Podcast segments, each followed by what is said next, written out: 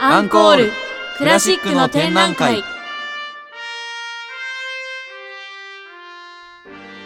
皆さんはクラシックはお好きですか？クラシックと聞くとなんだかお堅いなと考えているそこのあなた。この番組はそんなあなたにもクラシックがお好きなあなたにもとっておきの番組です。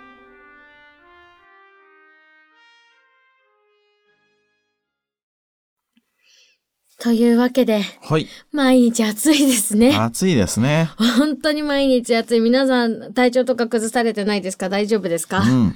ねやっぱ、この暑さとかね、うんムシムシしてたりとかすると、なかなかこう、ね、外に出ても暑くて気が億劫になったりすると思うんですけども、うんまあそんな時にちょっと聞きたい、夏に聞きたいクラシック。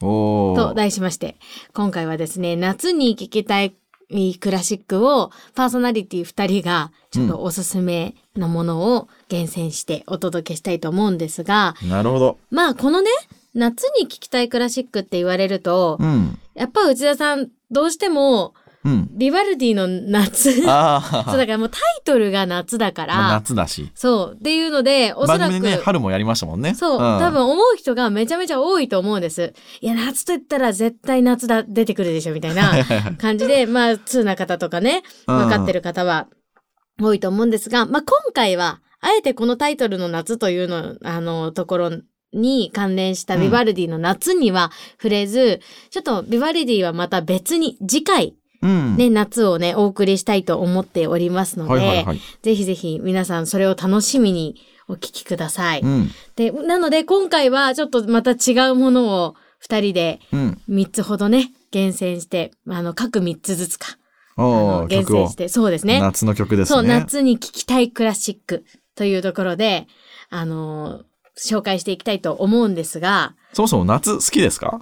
あの、私夏生まれなんですよ。ああ、そうなんですね。そう、夏生まれたんですけど、夏苦手なんですよ、ね。ああ、なるほど。暑いの苦手なんですようね。ん。なんかまあ、そりゃそうですよ、みんな。そう。いや、だから結構でも暑いの好きな人いるじゃないですか。ああ、うんまあね。だからもう暑いの最高みたいな、日焼け最高みたいな感じの 人。日焼け最高っているんいるんですよ。なんか割と小麦系の肌の方が好きだって言って、私の友達とか知り合いでもいるんですけど、夏大好きですって、海ラブみたいな。いやいや、行かない行かないと思いながら、私は無理だわ、みたいな感じで。海なんて久しく行ってないっすよ。いやー、このね、いろんなことがあったからいけないですよね。ここ最近も特に。いや、いろんなことがある前。なしにもからかかわらず海行かないっす行かなくないですか？でもなんか海辺に近いところとか行きますよ。だから江ノ島とか。でもじゃあ夏に水着着て入りに行くかって言ったらなんかそういう感じではないかも。うんもうだから行ってる人たちはこのパリピみたいな感じのイメージしかないんでみんなね結構元気ですよね。すごい元気だなって思います。まあそれはそれで全然いいんですけどなんか私どっちかっていうと夏は、はいはいなんか避暑地に行きたがる方です。ああなるほどねだからその夏夏の軽井沢みたいなそうですそうです。だからそれこそもう緑の中にフイーンって入ってって。セレブかいや、セレブじゃないですよ。だから、その、避暑地の軽井沢とかだと確かにあれですけど、うんはいはいはいそうじゃなくて、なんかこう山の中とか、ちょっと涼しいところになんか何度かお、おあの、ね、さ、下がるようなところとか滝とかに行って、こうちょっと、あの、量を。えー、本当ですか？それで女優帽かぶってサングラスじゃないですか？違う違う違う。それは違う。何かを勘違いしていらっしゃる。違うでしょ。あー違いますか？違います違います。だから私はあんまり海ってタイプじゃないかも。うーんなるほどねうん、花火大会とか好きですよ。まあでもそうですね。僕はあのタイに住んでたんでね。うん。あのー海はまあ入ってたっちゃ入ってましたけどねちっちゃい頃は。でもタイって暑いですよね。暑いです。年がら年中もう暑いですよ。だ、大丈夫ですか？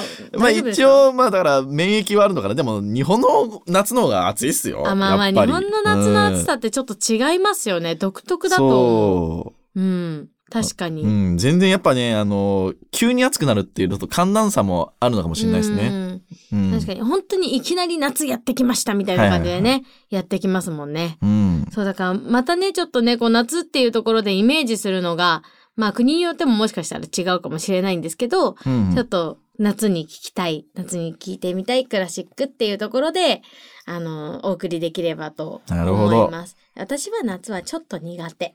ああの、暑いのが苦手っていうだけです。まあでも夏は好きです。うんうん、太陽がたくさん出てて、あの、空気もね、いい感じだし、すごいお日様の香、お日様の香りしすぎる時もありますけど、おはいはい布団とか干すとね、お日様の香りするし、好きです。なるほど。というわけで、夏に聴きたいクラシック、行ってみましょはい。う。内田さんどうですか？一番最初に。ぜひ。あ、僕ですか？はい。そうですね。いろいろ、まあちょっとね、あのー調べたりして、まあどれがいいかなと思ったんですけど、まうん。あやっぱり僕が好きな曲っていうので言えば、うん。えーまあまず、ドビュッシーの水の反映ですかね。えっと、水に映る影が本当の題名だったっけな、うん、うんあの、、映像っていうピアノ曲とか管弦楽曲とかが入ってる、あのー全集があるんですよね。うん。えー4週でしたっけね。うん。これの中の一曲なんですけれど、第1週のい一番目の曲ですね。うん。うんこれピアノの曲なんですけれど、なんかね、やっぱり水を題材にした曲の中でもね、結構有名な曲で、繊細なタッチで弾く曲なんですけど、なんかね、こう、爽やかな感じがして、僕はかなり夏にぴったりかなっていう感じのイメージはありますね。うーん。あれですね。なんかやっぱ、ドビュッシーって水多いですもんね。なんかまああとは、確かにそうですよね。水とか、あとなんかこの一つをボンってこう、なんだろう、抽象的にこう描くのって多くないですか、やっぱ。まあ確かにね。うん。まああの、同じ頃に海とかいう曲も作ってるんですけれど、うんまあ、海も結構好きなんですけど、まあ、ピアノのこっち側の方が、な僕、ドビュッシーはピアノ曲の、この、こなんていうんですかね、うん。雰囲気の方が、なんか、個性が出てる感じがちょっとするので、うん。まあ、あのオーケストラは、あのクオリティ的にはすごいいいんですけれど、うん。ドビュッシーの反骨精神みたいなのがこう出てるっていうのが、こう、小作品には結構詰まってたりするので、うんうん結構面白い感じで聴いてますね。うん。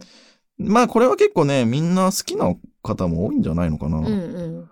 どうなんですかね？聞きます？あ、でも確かに、あの、なんだろう、お気に入りのクラシックとかでよく。聞けません？確かに。うん。なんかドビュッシー好きな人多いですからね。うん。うん。女性も結構なんか好きな人多いって聞きますよね。うん。だと思いますよ。まあそんな感じの曲が僕はね、好きですね。うん。じゃあ、私の一曲目もはいきましょうか。私の一曲目も実はドビュッシーで、お、かぶりましたね。かぶりました。ただ、曲はかぶってないですよ。あそうですか？作曲家かぶりですけど、はい。ドビュッシーの前奏曲っていうのの第2巻目の、と第12曲かな？にある花火っていう、ああ、そう。なるほど。やっぱ夏といえばね、風物詩といえば花火なんですけど、まあ、花火と聞いて多う分いろんなイメージをする人がいると思うんです。うん。それこそ大きな花火だったり、うん。あとはまあ線香花火とかだったりっていうのがあると思うんですけど、まあこの、あの、まあ第2巻の12曲目、えっと一番最後の曲なんですけど、うん。これを締めくくるのがその花火っていう、この花火は大きい方の打ち上げ花火。ああ、なるほどね。花火大会とかでやられる方の打ち上げ花火なんですですよね、うんみんなでこう手持ちの花火っていうわけではなくって、花火大会なんですけど、これって、まあフランス革命の記念日が7月の14日なんですけど、うんまあその時にフランスで、あの、祝祭があるんですね。で、はいはいはい。夜に打ち上げ花火があるんですけど、うんその花火を表現したものって言われていて、そう。で、結構ね、これ面白いのが、その曲の終わりで、うんフランス国歌。が、あの、一節かすかに本当に聞こえてくるんですよ。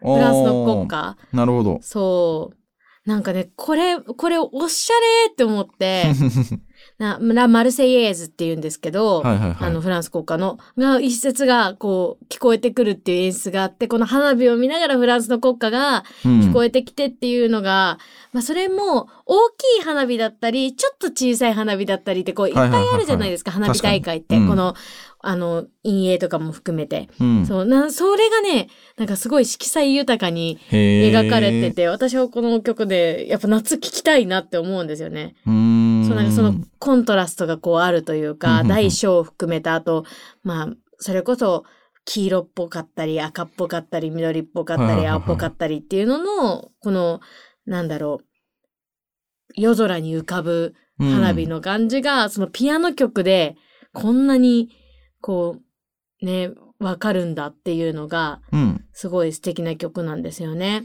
なるほどまあね。多分おそらく今年花火大会やるところはいくつかあるとは思うんですけど、はいはい。まあやっぱり去年とかは花火大会全然やってなかったじゃないですか。去年ってか2年ぐらい。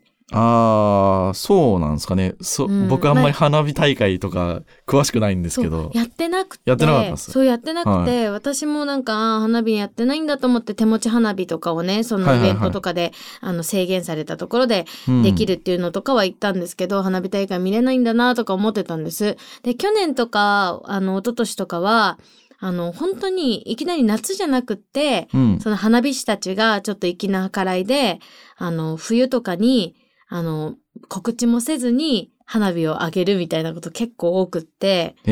で、私、もう本当に、その、自分の住んでるところで、うん。3回くらいそれを見たんですよ。へえ。秋ぐらいと、だから、6月よりも前、6月ぐらいかな、と、なんか、そんぐらいの時に、な、3回ぐらい見て、はいはいはい。で、なんか、ああ、これ、花火大会でできないから今ここでやってるんだって、なんかちょっと寂しい気持ちになりながらも、花火見れて嬉しい、ありがとうっていう気持ちにもなったりとかしてて、まあ花火はね、夏のイメージはね、すごい、うん日本では特にですよね。特にそうですよね。この盆踊りとかがあって、その後に花火大会があってとか、ね、は本当花火大会だけとかがあったりとかね。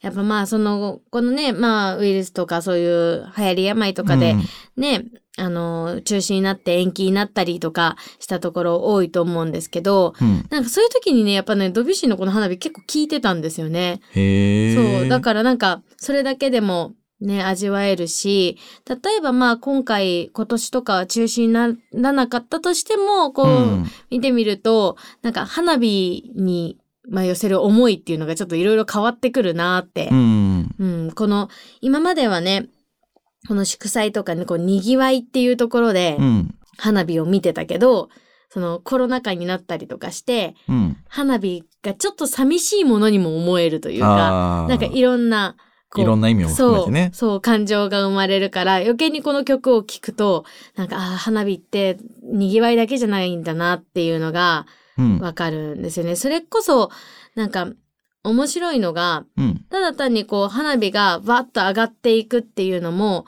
この曲で、どんどんどんどんこう、イメージさ、できるんですけど、それだけじゃなくて、ちょっと、花火大会が終わった後の、寂しさみたいなのも、ちょっと入ってくるんですよ、この曲って。ああ、確かに。だからこう、ん花火大会終わってみんなが、こう、会場から帰っていく、なんか、さーっとこう、祝祭が終わって帰っていく、なんかこの、寂しさみたいなのもちょっとこう、出てくるというか、うん、このお祭りの後の、賑わい後の寂しさが入ってる曲でもあったりするので、なんかそんなことも思いながら聴ける曲だなと思って、夏に、こう、おすすめしたい一曲ですうね。ん。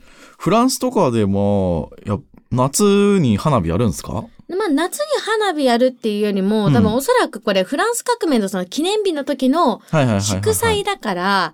なんかね、日本の花火ってなんか確か外国の花火ってちょっと違くって、うん。なんかこう花咲かすような感じだけではなくって、うん。こうな、なんて言ったらいいんですかね。あの、鉄砲みたいな、シュ みたいな。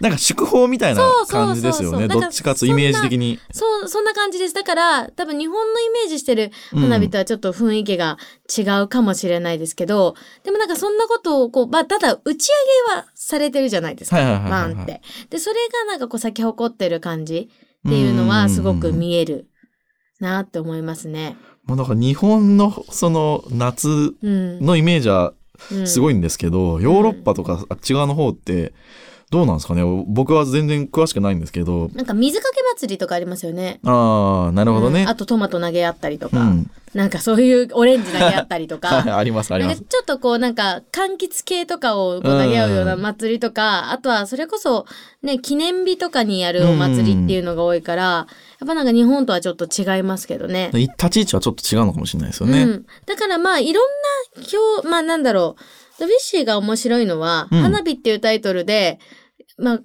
各国でいろんなこう、イメージをでき。る。だだからこれはもう本当に鉄砲みたいにバーンって、あの、ね、ストレートに上がる花火だとしても、うこれを、あの、日本の、あの、こう、本当に花開くような、うんああいう花火をイメージもできるし。そこがね、面白くて、で、共通して言えるのは、このずっと賑わってた中で、祝祭のこの賑わった、このお祭りが賑わった後のこの一末の寂しさみたいななるほどねと。ころっていうのが、この曲はや出てて。ってぱこういう、な、なんていうんですかね、わびさびですよ。うんうんうんそれって、その、日本にしかないような、こう、イメージ、なんていうんですかね、イメージだと思うんですけどね。うんうん。でもなんかそこがね、なんかこう共通してなんかちょっとうん。あるのかもしれないななってるほどね。いうのは。そうだから、もう、わ、みんなわからないかもしれないけど、そういうこうなんかコントラストがうん。あるので、ちょっとこの曲は私はおすすめですね。夏に聴きたいクラシックですね。はい。そう。ということで、内田さん、2曲目はどうですか？2曲目ですね。うんこれはあの、えっ、と、前にも取り上げましたけど、うんグリーグ。ググリーグさんん。まあ朝、うちの番組は取り上げたんですけれど、うんこれの、えっ、と、叙情曲集うん。の、えっ、と、第10番ですね。うんうん。の、えっ、と、2番目の曲ですね。えーうん夏の夕べっていう曲があるんですけれど、うん。これはグリーグらしいこの感じの、ちょっとね、これも、えっ、と、小曲なんですけれど、うん。えっ、と、ピアノ曲。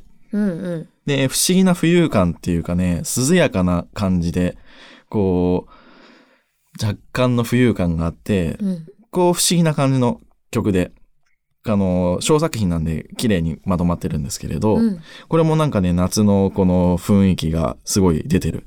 うん。で、聴いてるとやっぱり涼しくなる曲を聴きたいんですよ。この暑い。うんまあ、確かに。そう。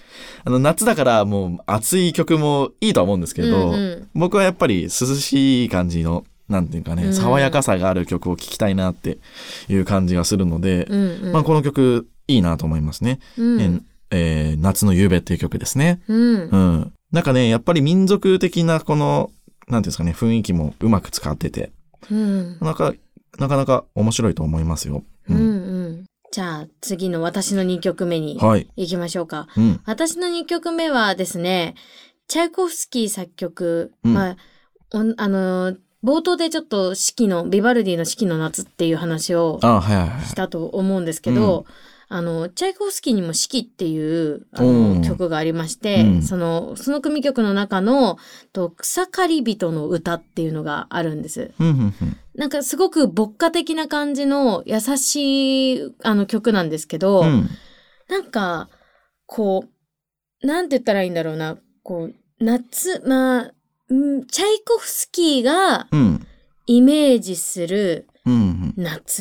夏。はいはいはいはい。なんか、もちろん暑さもあるんですけど、なんかどこか、やっぱロシアだからか、うんちょっと涼しげな感じがある。ああ、なるほどね。うん。で、なんかこう、暑い中で草刈りをしてるっていうだけじゃなくて、なんかちょっと、こう、なんて言ったらいいんだろうな。涼しい風吹いてそうな感じが。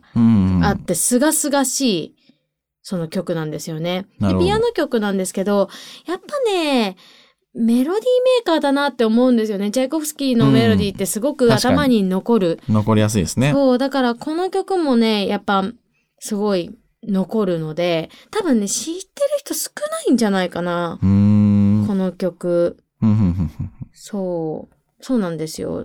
だからね、この曲はね、ぜひぜひね、聴いていただけたらと思って、この草刈り人の夏、あ、歌か。草刈り人の歌っていうのがすごく牧歌的で優しくて、なんか、日本の夏っぽくない？なんか、日本で言うと、雰囲気的には夏と秋ってか、の間って感じです。だからちょっと涼しくなってきて、できた。そう。ぐらいであんまり、その入道雲が出ない感じ。うんうんうんあの、こう、雲は出てるんだけど、っていう感じですね。うん。なんか似てるのは北海道とか、ああいうちょっと少し寒い地域の夏とかかな。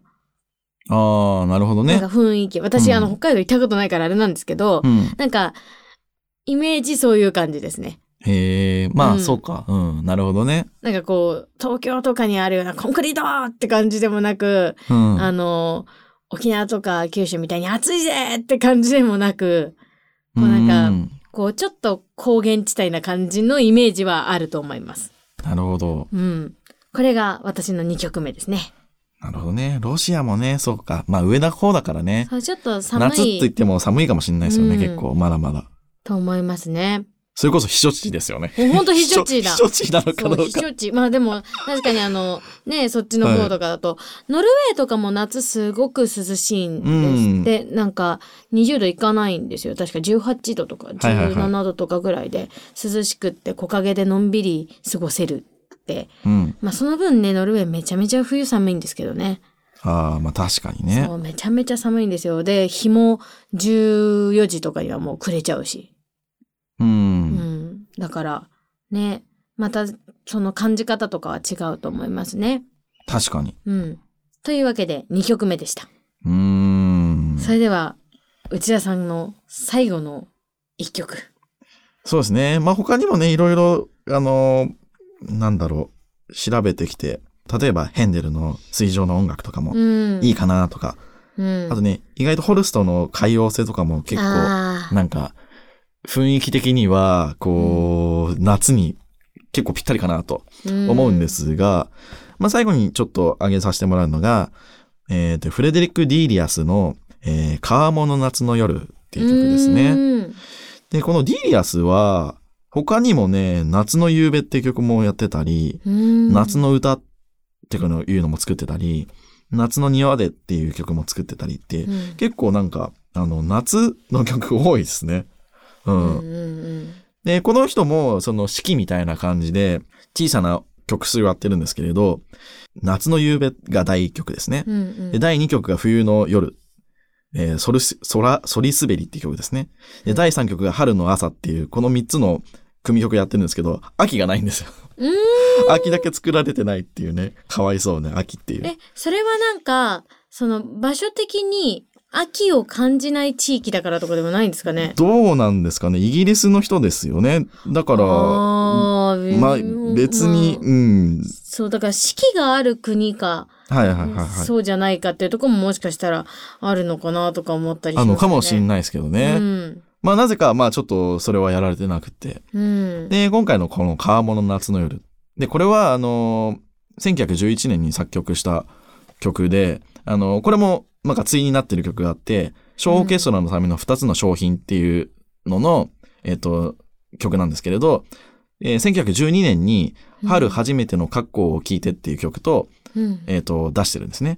でこれは夏と春だけうんの、この2つの曲で、対の曲って感じですね。うんうんで、やっぱりね、あのーなんて言うんですかね、こう、涼やかな、この雰囲気と、こう、夏の、この、なんて言うんですかね、水、水面に飛び交うこの昆虫みたいなのを、こう、こう、なんていうんですか、表現してる曲なんですよね。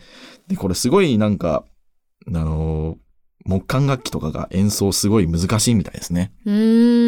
聞いてると、すなんか結構そんなに難しい感じに聞こえないんですけれど、あのー多分演奏するとめちゃめちゃやりにくい感じの曲なんじゃないですかね。うーん結構技術がいる演奏指南曲の楽曲の一つになってるって言われてますね。うんううんん。まあ、結構ね、あのー他の夏の夕べとかも、あのー面白いし、あのー夏の雰囲気はすごい出てるので、うん。リリアスの結構曲いいと思いますよ。うん。この番組でね、まあ、た取り上げてないので、うん。聞いた、あの、初めて知知ったって人は、ちょっと聞いてみるのもおすすめかなと思います。うん。というわけで、ではでは、私の最後の3曲目ですね。3曲目も、同じチャイコフスキーなんですけど、そのしかもチャイコフスキーの同じ四季から、好きですね。うん、これ、船歌は。どうしても船歌だけはね、うん。外せないです。外せないですというか、まあ、この、えっと、さっき冒頭でもちらっと言ったと思うんですけど、うん。国によって夏の感じ方ってうん。絶対違うと思うんです。今さっきも言ったように、四季がある国とうん。ない国っておそらくあるから、夏が夏と思わない国って絶対にあると思うんですけど、うん。まあ、やっぱそのチャイコフスキーがこう過ごしていた、そのこのロシアっていう国、うん。まあその、しずっと寒いうん。日々がやっぱ続くんですよね。うん。そう。で、まあ、その、この北のベネツィアって言われてるサンクトペテルブルグっていう。あの場所があるんですけど、その場所で作曲をしてたわけなんですよね、チャイコフスキーって。うんで、やっぱ、その、このサンクトペテルブルグって、6月ぐらいにやっと暖かくなるんですよ。で、その時ぐらいの曲。うん。だか、ら、夏と言っても、暑くない。なんかちょっとすごく、なんだろう。ロシアの夏というか、そのサン、サンクトペテルブルグ含め、そのチャイコフスキーが描く夏っていうのが、その河原とか湖でこう船に乗って、うん。のんびり過ごしていて、雨も降らずにあったかい、その、ちょっと暖かいぐらい。な感じの、まあ、日本でいう春っぽい、うん、なるほどねその。時期の、この夕暮れとか、あうんとはその夏の夜空みたいなのの、ちょっとだけ、こう、物悲しいよううん。な雰囲気の曲なんですよね。なるほどね。そう、だから、あ、こんなにも国が違うと、だってこの船歌とかも多分おそらく初めて聞いた人とかは、うん。あの、春とかにいい歌だなっておそらく思うと思うんですけど、なるほど。そう、チャイコフスキーはこの夏のこの、あの、風物詩として書いているうん。ので、四季の中でも夏としてのそのジャンルの中で入っている。ので、そう、だからこのバルカロール、まあ、バルカローレって言ったりしますけど、この船歌をきうん聞いたときに、ああ、こんなにも違うんだってなるほどね。思ったんですよね。まあで、船歌っていうところでちょっと、あの、触れたいのは、うん船歌って有名なので、三つ、あ、四つあって、チャイコフスキーのも含めると。で、一曲は、あの、ホフマンの物語、はいはいはい。あの、オフェンバンクのホフマン、歌劇ホフマンの物語の中にある二重唱で、うん、その夜のベネツィアで、あの、ね、き、あの、貴族たちが歌うっていう、その、娼娼婦とそのお客さんが、あの、愛を歌うっていうので、この船歌バルカローレって、あの、有名なんですよね。うん。で、あ、まあ、もう一つとしては、まあ、メンデルスゾーンの、その、ベネツィアの、ベネツィアの船歌っていうので、有ね。名で、まあ、その、メンデルスゾーンがイタリアでベネツィアのその旅行をした時に書いた。うん。うん。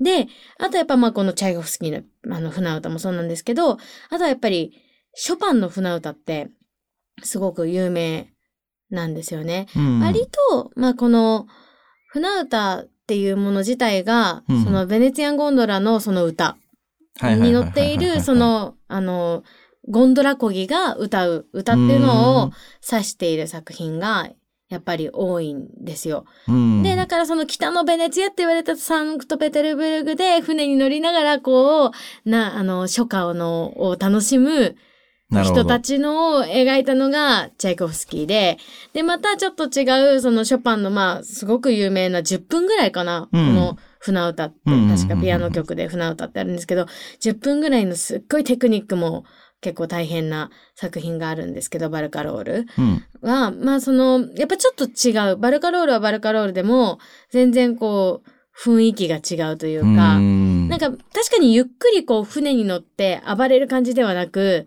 こう、水にこう浮かぶ感じはあるんですけど、うんまたこう季節も違えば、はいはいはいはい。国も違うと雰囲気も変わるし、なんかそこでね、すごい、なんか面白いなっていう作品でもあるし、夏に聴きたい。なるほどね。ああいう船乗ってみたいですよね。いいですよね。なんか、それこそね、なんかこの、なんかこう、浜辺、浜辺とまで言わない、この湖にこう、うん浮かんでるっていうのがね、チャイコフスキーのはすごく、はいなんかこう、感じれるんですよね。確かこれも、その詩から、ああの、あ、そうなんですね撮。ってるんですけど、なんか詩もなんかこの、あの、浜辺とか波に、こう、うんあの、揺れる、なんか、星々は、我ら、あの、我らに悲しい挨拶をしているみたいな、うん。うん、密かに挨拶をしてくるみたいな、ちょっと、あの、詩がついてるんですよね。で、それを、なんかだから、それを感じながら、この夏っていうのも感じながらこれを聞くと、あこんなにも違うんだとも思いながらも、あこういう夏もありだなっていう、だから避暑地に 行くじゃないですけど、こうちょっと夕暮れ時にしんみりする感じとか、そうなんか星空へなんかこう思いを馳せる瞬間だったりとかっていうのうで、んなんかやっぱね、これは本当に面白いんですよね。まあ、あと、面白いのは、バルカロール、この船歌っていうのが、うんだいたい、あの、8分の6か8分の9の、はいはいはい。あの、複合拍子っていうような、まあ、このズンチャンチャンズンチャンチャンチャンチャララララララみたいな感じの。あの、があるんですけど、チャイコフスキーはね、確か4分の4拍子なんですよ。うーん。そうで、途中で変拍子になって4分の3拍子になってて、そうなんかちょっとこう、揺れる感じがなんかこう、ちょっと4分の4拍子なんで、日本人はうん。聞きやすいかも。ちょっと3拍子系っぽくないから、なるほど。なんか、こう、全然全然全然っていうんじゃなくって、1、2、3、4なので、あうん、ー聞きやすいかなと思いますね。へえ。そうで、なんかこれもロシアが、ロシアでも、なんかその、こう、船あ乗りたちが歌い継いでいる、ううん、ん。なんか、船歌っていうのも、ちょっとこう、入れてたりとかするみたいで、うんうんうん。そう、結構ね、私はこの曲が夏は聴きたいかな。なるほどね。うん。6月ぐらいに作っ、え、発表したんですか？発表したのではなくて、6月ぐらいの、その、えっと、イメージで作っているっていう。なるほど。うんよく言いますよね。あの、チューブさんとかが、うんあの、6月とかに曲を出すから、作ってるのは実は冬だったりっていうみたいな。